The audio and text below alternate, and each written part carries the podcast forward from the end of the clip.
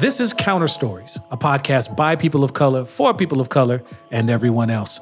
I'm Anthony Galloway, pastor of St. Mark AME Church in Duluth, Minnesota, and senior partner at the Dendros Group. I'm Haley Lee, owner of the Other Media Group, VP of Programming at Ampers, and Counter Stories producer. And our fellow uh, Counter Stories crew members, Don Eubanks and Luz Maria Frias, couldn't be with us today, but we have a special guest um, uh, for our topic today that's going to get to work with us as somebody who's been in and around community for a long time, helping to make uh, things like this uh, happen at many, many, different levels. And so we would like to introduce uh, Toni Carter, uh, and I'll have you kind of introduce yourself. Well, hello, and thank you. It's great to be here on Counter Stories with you. I'm Toni Carter. Uh, among other things, I am currently serving on the Metropolitan Council for District 14, which are the areas west of 35E. I have been in a former life since or before January of this year, County Commissioner for District 4, which is St. Paul on the Ramsey County Board of commissioners, uh, this western area of St. Paul, I should say. And I currently work with Sankofa Leadership Network. Thank you for having me on the call. Uh, I really appreciate that. In full disclosure, this is my mama-in-law. Um, I figure we make sure our folks know that. Um, but also, um, you know, when when you served on the county board of county commissioners, you were the first Black county commissioner in the state of Minnesota. Isn't that correct? That is correct. I'm, uh, okay. I don't know if that's a distinction for me, but it is a distinction for our community, for our state that we've continued to increase that quantity. Thankfully, we have well, a few, a couple now. Right, right. I just it, it stands out to me because you know it, I, I keep reminding folks that as much as we have all these different conversations like the one we'll have today, um, you know we're still in a space where Black firsts are happening in areas that you would many folks would have assumed that had already happened, and so it's it, for me it's it, it's a it's a little badge that that that is really important to me. So I thank you for your service, and I thank you for um, you know for just kind of being that constant presence one one of the things I think is going to be absolutely beneficial today, we are going to get this is part of our legislative wrap up series where we talk about some of the things that have happened. Uh, we are, as we've said in previous recent previous episodes, we are in a space where lots of legislation has passed that affects a lot of people's lives and a lot of people in uh, people of color's lives in particular here in the state of minnesota.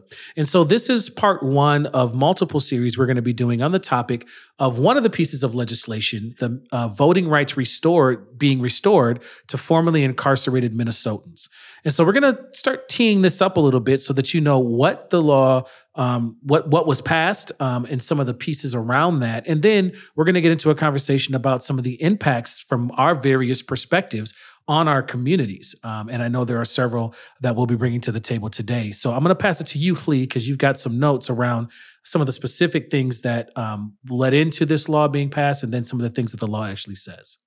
This is a topic that I've heard about for a very, very long time. Um, I've known people who have been working on this issue for 10 years, probably more. Um, you know, and it, it was always something where when I was younger and I would ask, you know, well, if somebody, you know, is out of jail and they did their time where, you know, they paid their debt and, and then I'm like, well, then why can't they vote? And I was always told voting is a privilege and you mm-hmm. lose that mm. privilege if you don't hold up your end. So that's what I was always told. So hearing mm-hmm. about this new law, which is, you know, new to Minnesota, but a lot of other states has this going on already. Um, mm-hmm. the restore the vote basically means that once someone is released from prison, they are eligible to vote in the state of Minnesota. And previously, they had to go through all of their the different prison releases that they have pro, uh, probation, um, those mm-hmm. sorts of things. They, if they were on probation, they, they couldn't vote. So this is something that is giving an estimated 50 thousand 55,000 55,000 plus people the opportunity to vote. Um, And it's even included, like a voter registration card is included in discharge packages now um, for people who are leaving prison. So I just, I think that's exciting for a lot of reasons, mainly like encouraging voting, but also giving back that quote unquote privilege when all those sayings that people said to me when I asked these questions long ago were, you know, they paid their debt and then, well, they don't get this privilege back because they did wrong. And I always felt like those were very conflicting responses to my questions. Yeah. The the um uh, office of the Secretary of State in their newsroom has the has the has the headline: All Minnesotans who are not currently incarcerated for a felony conviction are now able to register to vote. And it also says that eligible 16 and 17 year olds are now also able to pre register to vote, becoming automatically registered the day they turn 18. And, and so, in addition to restoring the rights to vote for folks who have served their time, um, you know, instead of having to, what used to be said is you had to be off paper, meaning you had to go through all these hoops to not have anything, any of those things hanging over you still in order to get your right to vote. And it was still a proactive thing that you had to do. This, you know, kind of makes it a part, um, which re- moves it closer to what I thought was supposed to be the impetus, and that is voting is a right. Like this is something that we are supposed to be able to do. It's what makes us full citizens. And so um, I think there's there's a lot of meaning that here in addition to making it very easy for folks who are younger to just be set up and ready to vote so if you pre-register i can see school districts across the across the state being able to say just like you have to do selective service and they talked about that all through high school now they can talk to you about voting and getting ready to um, and be ready to vote at 18 i just it i think it's it's it's powerful I think it's powerful and it's exciting. It's also not only a right, but it is a responsibility there you go. citizenship. So we are introducing, I think this piece about having 16 and 17 year olds register early is amazing. We're introducing those young people and preparing them for the opportunity to exercise their responsibility to the society that they are a part of. Felon voting, you know, really, as you talked about it, is important because it restores not just that right, but it also recognizes the responsibility that each one of us has as we participate in community with others to do what is necessary to hold up a society. And one of those necessary items is to participate in the vote. When I was, uh, you know, a, a time when I find people knocking at doors, campaigning for myself and for others, is a time when I'm likely to have someone come out and be incredibly confused, even as to whether or not mm-hmm. they can vote because as you said, it used to be off paper. Mm-hmm. Had to be off paper. And quite often, when people are mobile, they're moving around, they haven't received that paper necessarily, or they don't recall if it was the right paper that qualifies them for this vote that we're talking about. And they'll be confused and simply not vote because they're afraid. Mm-hmm. They could then be penalized for having tried to exercise a right and a responsibility that, that they think they might have, but they're not really sure, even though they're living in the community.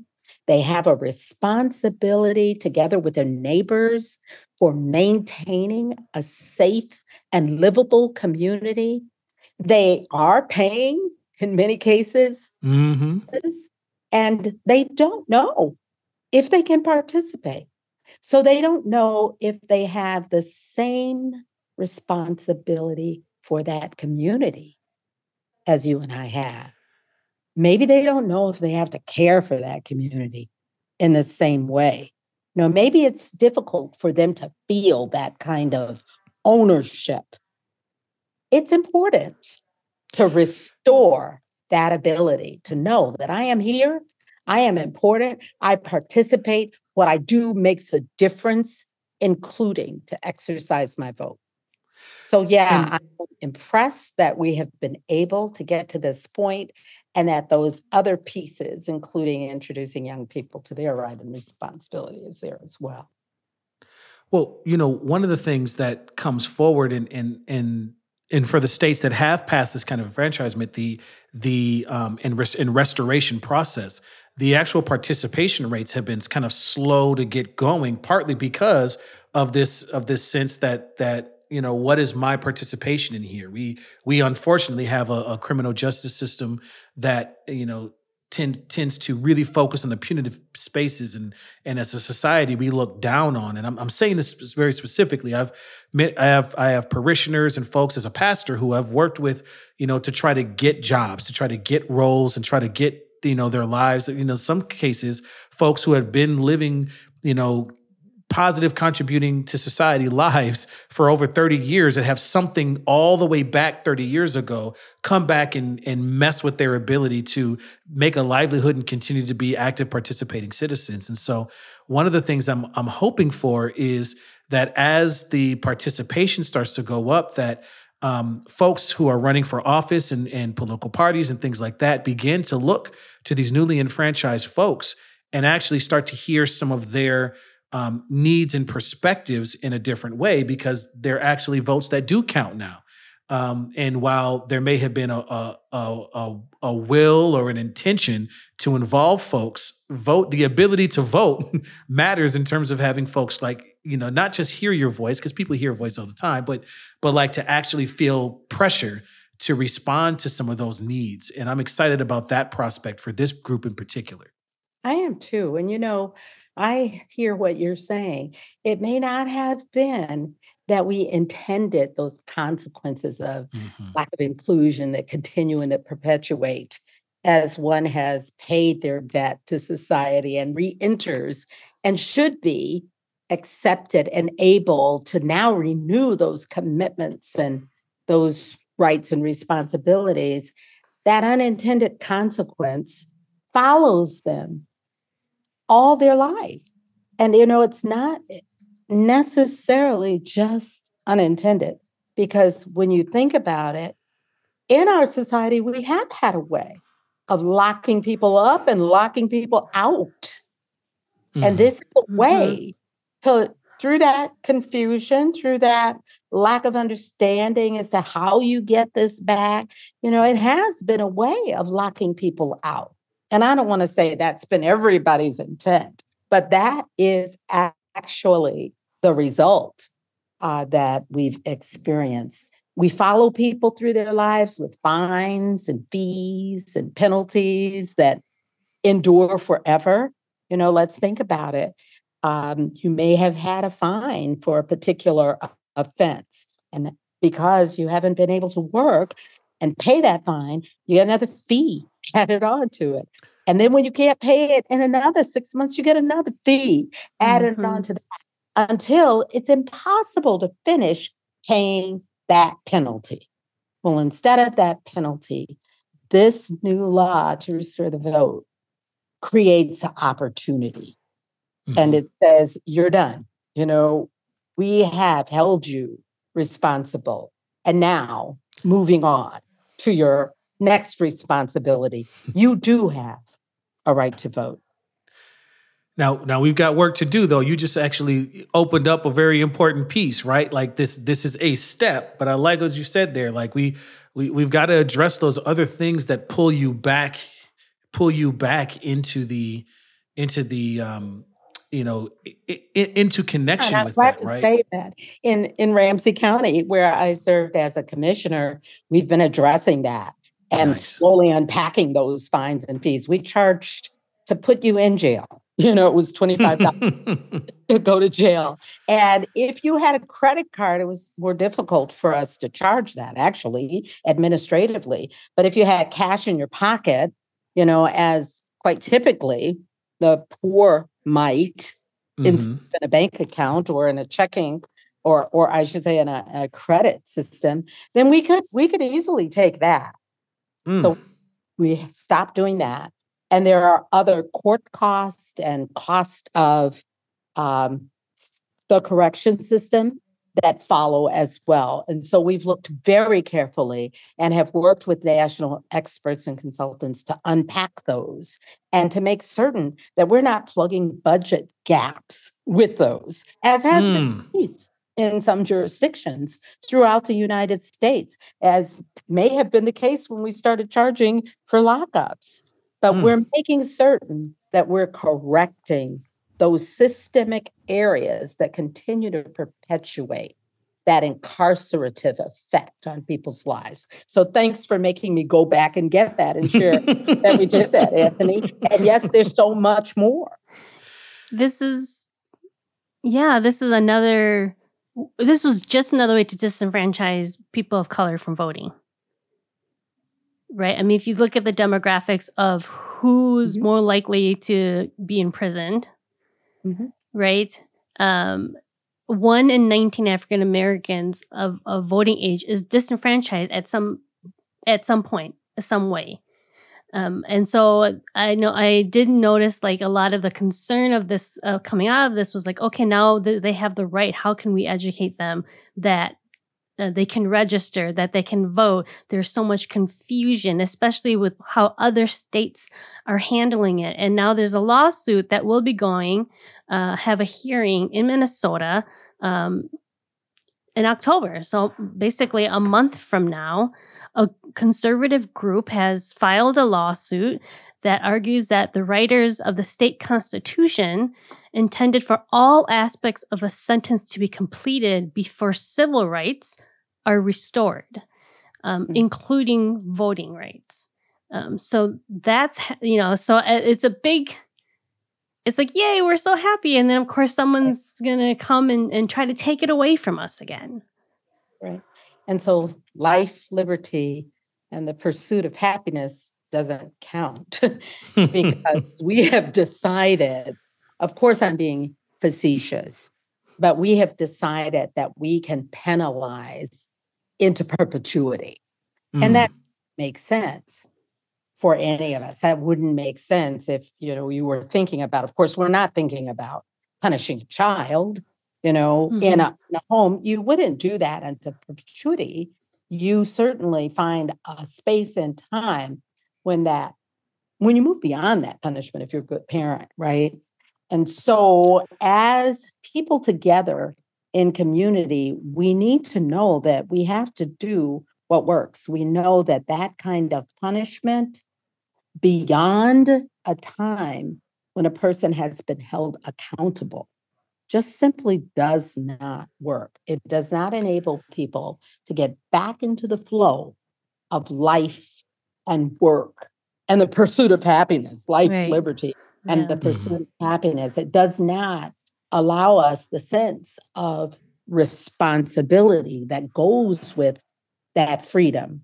It doesn't allow us to become the kind of caring people who, with that sense of ownership, feel that heavy responsibility to be in um, to be in partnership as community to maintain that community that loves us and that provides for us and that makes us feel as though we are a part. So we have to do what works. And as we discover, as we hear from those who have been penalized in incarceration, their desire and their need to participate and as we see the work that they've done, because it certainly wasn't just legislators. No. this app, mm-hmm. but as we've seen the effort to get back that privilege, that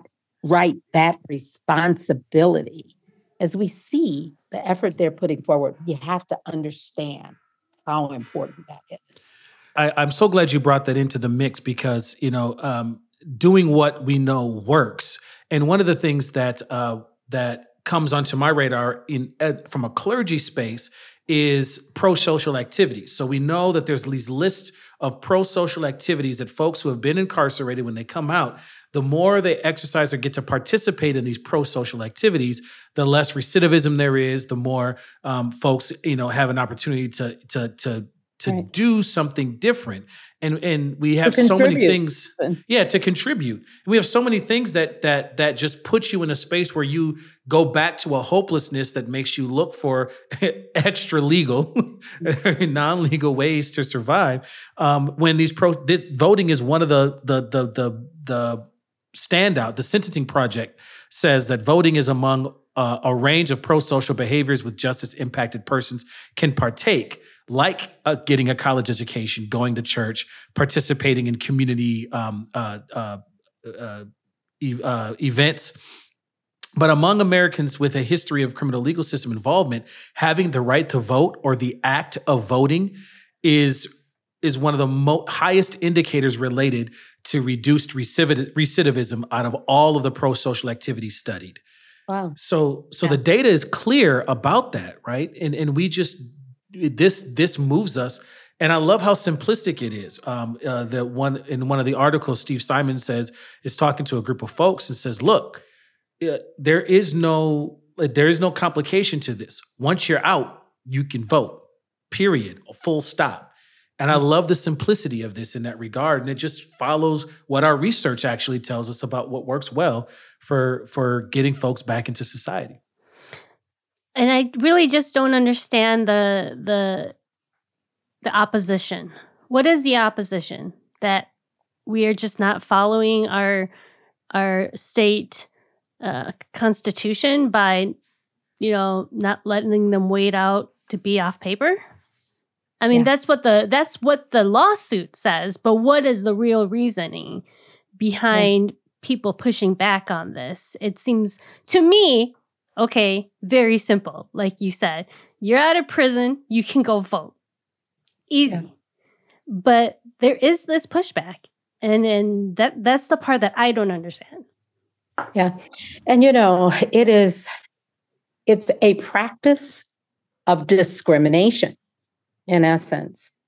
Uh, yeah, I, I won't reach back too far because I know that there will be complaints if I do. But you know, if you think about it, the categories of people and how we discriminate is somewhat ridiculous. There are some things that should be a part of being human. Mm-hmm.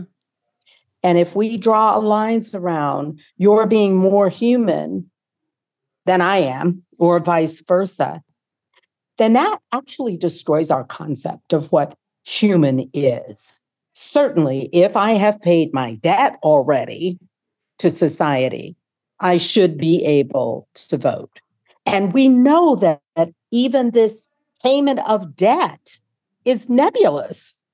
Mm-hmm. Already, we understand that the prison industrial system gobbles up certain people and refuses to nibble on others. Mm. So, if already we have people who are more likely to be in that system, then that gives us a more likely opportunity for certain people to experience that discrimination. It doesn't make a lot of sense when you unpack it that we would aggravate that ability to discriminate.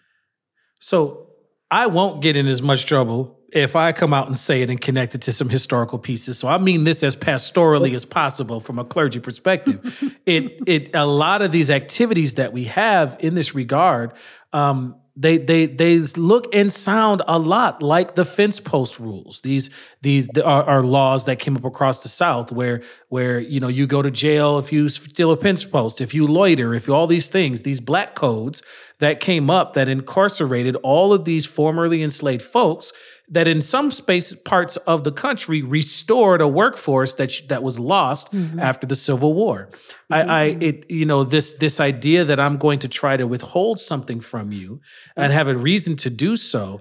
Um, in order to have, in, in, in many ways, it feels like power over and and because and let me be clear in full full disclosure, I'm a proponent of of felons maintaining and retaining their right to vote you. even in prison. I I Well, I, I, don't understand. You just came right out with it. I mean, they're still citizens, right? And Right. they still live in this state and in this country. Yep. And and so I, I think I think it's it, it's important to make those those those ties because uh, it, it helps us reevaluate why do we do things. For me, largely that court case is going to the Supreme Court is political cultural in nature rather than human in nature. I mean, we look at the at the rates of incarceration and the recidivism in many other places. I remember being on a call um, with other clergy, and we were talking to um, I think it was it was either Denmark, it was one of the Scandinavian countries, and we were waiting to talk to uh, uh, inmates in that correctional facility, and it and it and I didn't realize till I was having just a kind of what I thought was just you know uh, everyday conversation, just regular kind of just shooting you know, shooting the stuff, you know, to borrow that colloquialism conversation. And I'm looking at somebody who's in an apartment furnished with a bookshelf behind, there's a computer in there and stuff like that. And then I asked the question, you know, when are the inmates going to come onto the call? And he says, I've been here this whole time.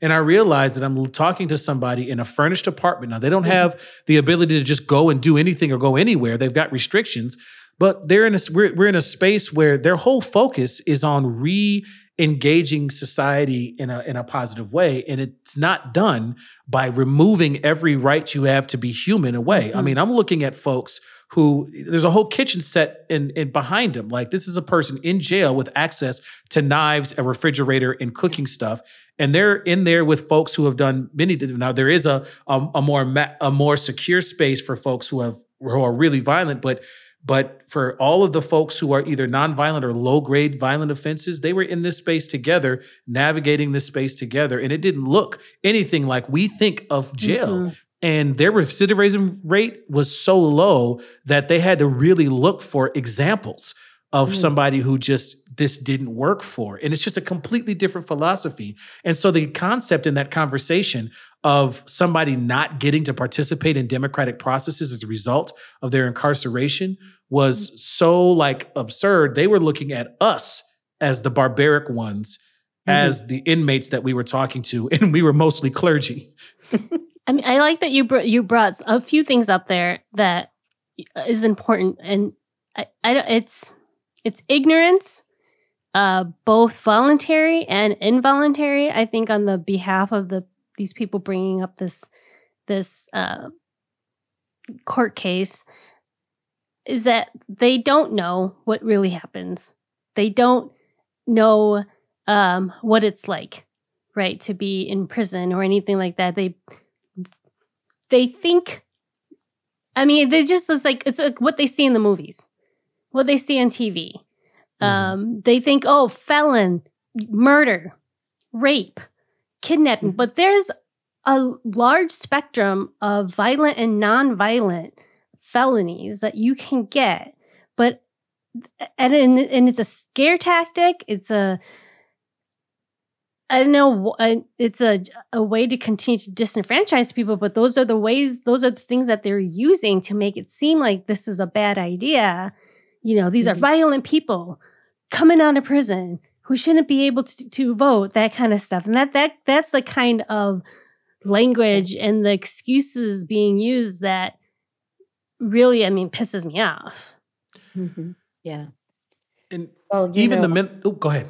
Uh, no, I was I was just going to say that uh, a right that people hold dear, something that people hold dear, is that kind of thing that will most typically um, be held aside and reserved for certain people and and not to others. When you think about it of course from the the beginning of our american constitution it was white males that were able to vote. Mhm. Oh yeah, white male landowners. Yeah. yeah.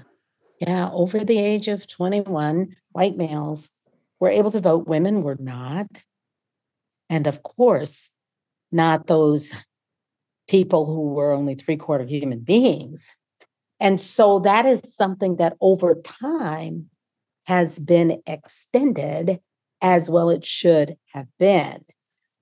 But sometimes it may feel as though this extension was improper. We need to take it back. And I do think we're experiencing that at this time in American history. Hmm. that it, we've got this grab back attitude going on. And we have to protect against that and understand that our logic tells us and our spirit of goodwill and understanding and our knowledge, the data and knowing what works tells us that that's not right.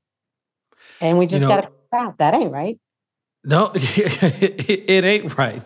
There's a line in a play that I was in talking about. No, it ain't right, but that's how I know we're gonna be free one day, right? Uh, but but one of the things that I, I find, you know, to that point, um, you know, and this resistance that you that you asked about and that you spoke to, um, uh, I don't even know what to call you in this space. You have to edit this out, Lee. um, but I guess I'll say Miss Carter for um, oh. I keep wanting to almost called you Commissioner Carter again, and are you retired?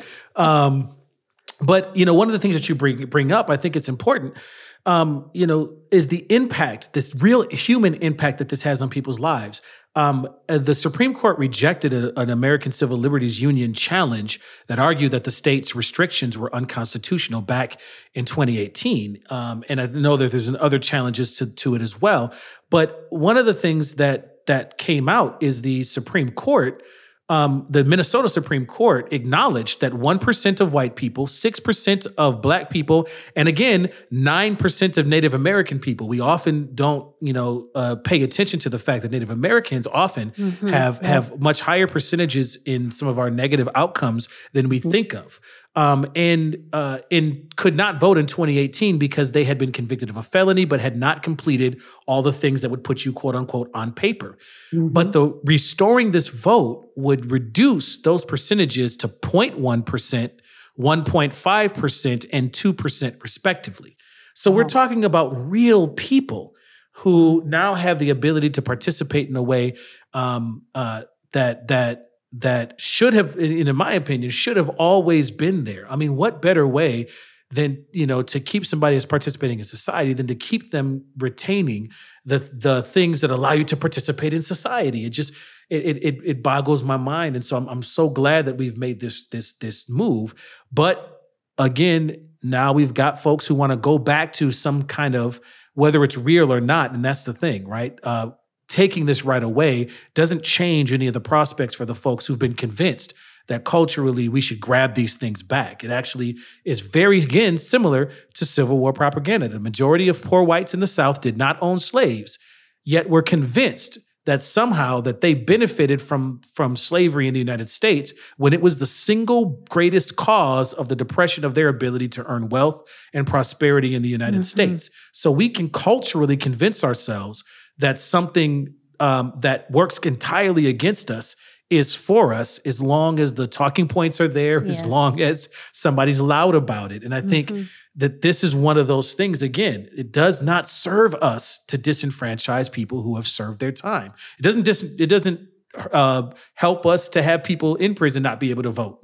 Um, in fact, we would we would have it, it it, enfranchisement of everybody in the United States only helps everybody to be more on one page. We'd have less gridlock down to the wire on issues that affect people's lives. I mean, there's so many benefits. And so uh, I, I think this is a win for us, but we will watch, as we've talked about many times on counter stories, um, the pushback that comes with any advancement. Um, and I, I, I, the only thing I'll, I'll bring up too is just because we, we brought the history piece of it, this is not unlike um, the arguments that have happened for a, a universe, some kind of universal system for healthcare. Mm-hmm. Um, if you go back in history, one of the things that that is going to be coming out more and more as some of the some historians are getting louder about this is some of the major arguments against that. When Roosevelt brought it forward, when Truman brought it forward, when Kennedy brought it forward, when Lyndon Baines Johnson brought it forward. All of these administrations have brought this forward. The sing- one of the greatest arguments that have continued to recap is the concern that a certain subset of people would get this, get access to this, and we didn't want that. It was mm-hmm. much more overtly racist in the beginning and has found other scapegoats and other um, language to wrap itself in. Right. But it's again this issue, this concern that somebody else getting something means I'm going to get less, yes. and that just isn't true. Mm. No. No. Each Yeah. state really does this differently, and and I guess Florida stands out the most. Florida has the highest. Florida has the highest number of disenfranchised citizens. More than 1.1 million people are currently prohibited from casting a ballot. Um, in two, 2018, it was on the ballot restoring the vote, the voting rights to to people who had completed their prison sentence. 65 percent of people in Florida were were all for it, Mm. but Governor DeSantis uh, was not. Okay, they can vote, but they have to pay all their outstanding fees. Oh, yes. Which- that's- Mhm. As Yes. as Ms. Carter had mentioned before, those fees keep piling up and piling up, and so you don't get you don't. It's so hard to get to the end of those fees to be able to vote, and and that's the tactic. Um, and then there's voter fraud, right? Everybody complains about voter fraud, and Florida Yeah. was like, "Oh, we had voted. They had 20 cases, and those Mhm. are people who um, were felons who who didn't understand the law, right. who thought they were eligible to vote." Mhm. You know, so- you know when you when ahead. you think about it there's so many ways that you can um, keep people from voting and i think all of them have been tried in florida but the point is you cannot you simply cannot should not put up barriers to voting. Voter registration is required i think in in at least most states but same day registration is possible.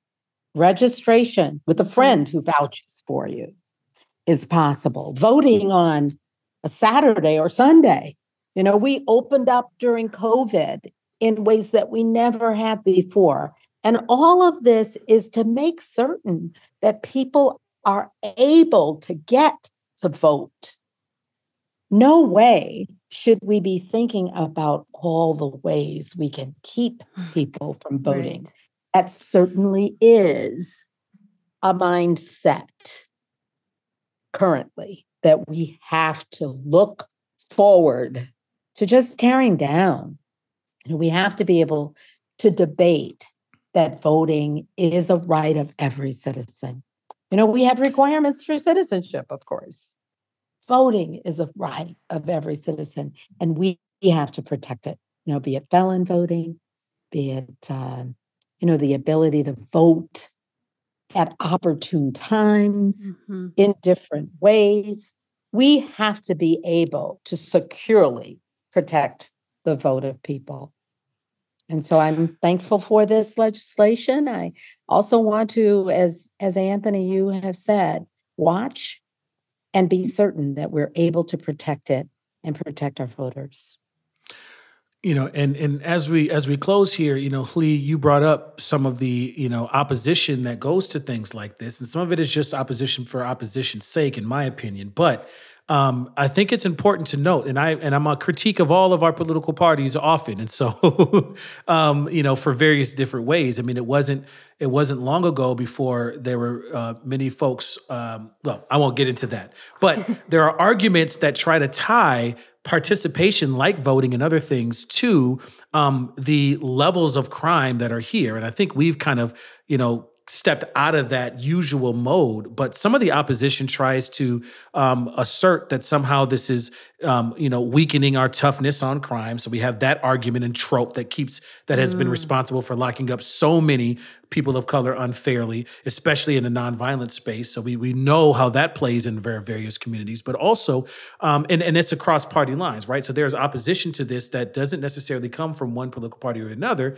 that says um, that somehow this um, that that people who have created committed super super heinous crimes should have some different level that somehow it's bad to treat everybody the same Mhm. and it can completely ignores the fact that there is no public health uh, benefit to removing uh, the uh, the right to vote from folks and then also, you know, these notions that crime is high and all these different things. And we've already talked about that on our show, that the data just doesn't back up many of those things. There's certain types and it's like context and nuance that, you know, works for your argument if you ignore all of that. Um, but but this one just doesn't play that way. And Mhm. and uh, some of the other opposition that, um, uh, that has come up in here um, has said has noted that um, you know paper is just fine. Getting off paper is is you know there are these attempts to weaken this legislation that came from many different folks. Um, and again, it just kept coming back to the main thing: what is our benefit, right? Mhm. And what is the case for removing this? Right? We're not talking about taking sentences off. We're not talking about saying anybody has to serve less time. We're talking about having folks participate fully in society. And the bill is written for when they get out. So all the arguments about why you went in the first place are null and void because this is at the point when we have decided that you have served your time and you are done. Right. Mhm. And so those are some of the things that those arguments didn't hold up to. Um, and we're and we're bu- and, re- and we're buffeted or rebuffed, excuse me, uh, because they just didn't. They they were trying to answer a cultural question that has nothing to do with the actual uh, legislation itself. On top of that, there's this whole concept or this idea that, you know, you go to prison and you're re quote unquote rehabilitated, right? To come out a better citizen than you were when you went in. And yet we won't give you the opportunity to do that. Yeah. It's the, all of these conflicting Mhm. excuses and sayings that, that have been told over the years that it just, it, it really, Of course, we've debunked the theory that prison actually Right. rehabilitates. Exactly. We found that to not be true. But you know, uh, I'm going to let you finish that. Then I have to add one more thing. I was just gonna say, and then you know, it- when people end up going back to prison, it's because the rehabilitation didn't work and they deserve to go back to prison, and it's not because you know, uh, we failed at some it- way. yeah, it's not because we failed in some way. It's because that person came out not wanting to have been rehabilitated, and so they are going back in, not realizing that it might have just been a twenty-five dollar fee that they didn't pay that sent them back in. Yeah, yeah. over time, it really has Up. You know, I just wanted to point out too, we've talked about pro-social behaviors and voting is one of those pro-social behaviors such as participating, volunteering, uh, contributing to community. And you know, when we think about the social determinants of health, we have to include the thought that, and I've seen it somewhere reported, actually from studies, that people who vote self report better health, and that people who didn't vote were reporting worse health in subsequent years. But Mm. when you think about, you know, pro social, pro health, voting is very much a pro health activity as well. And I just wanted to be sure not to forget to add Mhm. Because we are smarter these days. We know that there are social determinants of health. Voting is one. And and I think I want to I want to you know as as we wrap up here, I think this has been a a great kind of introduction to this multi-part series. It's going to you know unpack more and more about this legislation. But um, one of the things I want to stress is, in case you were thinking that this is a party line thing. Now there are some elements to the debate that's been like that, but um, if you go to the Sentencing Project um, at sentencingproject.org, you'll actually see a map of the United States about who has no restrictions, who has prison only restrictions, which is what Minnesota has just become, um, who requires the completion of prison, parole, and probation, and who requires prison, parole, probation, and post sentence, which is what we used to be. Um, and the map does not follow along political lines. It does, you know, it doesn't overlay with the political map. There are are are Democratic and and uh, Republican controlled um, legislatures across the country who are on multiple sides of Mm. of of these. And so I, I think what this bill, one of the things that this bill has done is moved is is is really tried to move this out of a conversation that's a political football into one that's about the fundamental rights of human beings. And I think those we can always do. We're always serviced when we have when we shift to those kinds of conversations. I want to thank you for for um, being with us, uh, Miss Carter. Carter, formerly former commissioner uh, Um. Toni Carter.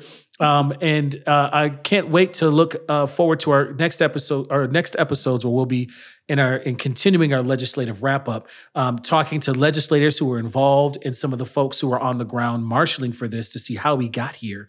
Um, to take a little bit alive about what that kind of organizing from community looks like.